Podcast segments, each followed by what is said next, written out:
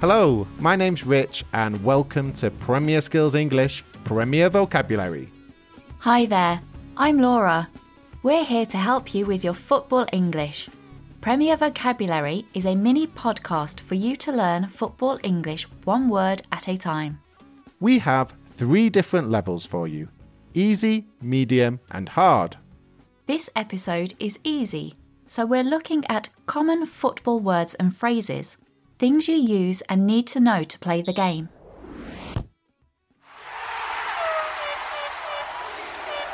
The word we're looking at in this episode is draw. Draw has a number of meanings. The most common is probably what we do with a pencil. We draw pictures. But if you're a football fan, the most common meaning of draw is what happens when two teams finish with the same number of goals. Yes, of course. The match finished in a nil-nil draw, or the game finished 3 all. It was a draw. We can use draw as a noun or a verb. In these examples, draw is a noun. The match finished in a draw. The match finished in a 1 1 draw. But it can also be a verb. In a game of football, it's possible to win, it's possible to lose, and it's possible to draw. Draw is an irregular verb. Draw, drew, drawn. Arsenal and Chelsea drew 1 all the last time they played. Going back to the type of drawing we do with a pencil for a minute, there's one important difference connected to the noun. That's right. When we use the verb, it is the same.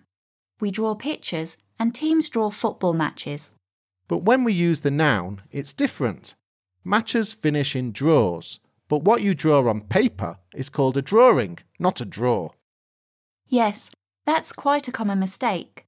Another thing to remember is that draw is used in British English, but in American English we use tie.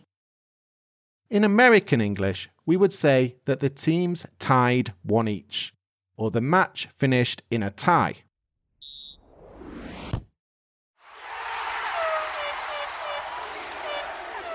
Draw has one other meaning that is used quite often in connection to football. When we talk about cup competitions, we often talk about the draw for the next round. That's right. We might also have the World Cup draw, or the draw for the group stages of the Champions League. Yes, this type of draw is when it's decided which teams play against which teams in a competition. You can use the verb here as well. You might say, Manchester City have been drawn against Real Madrid in the Champions League, for example.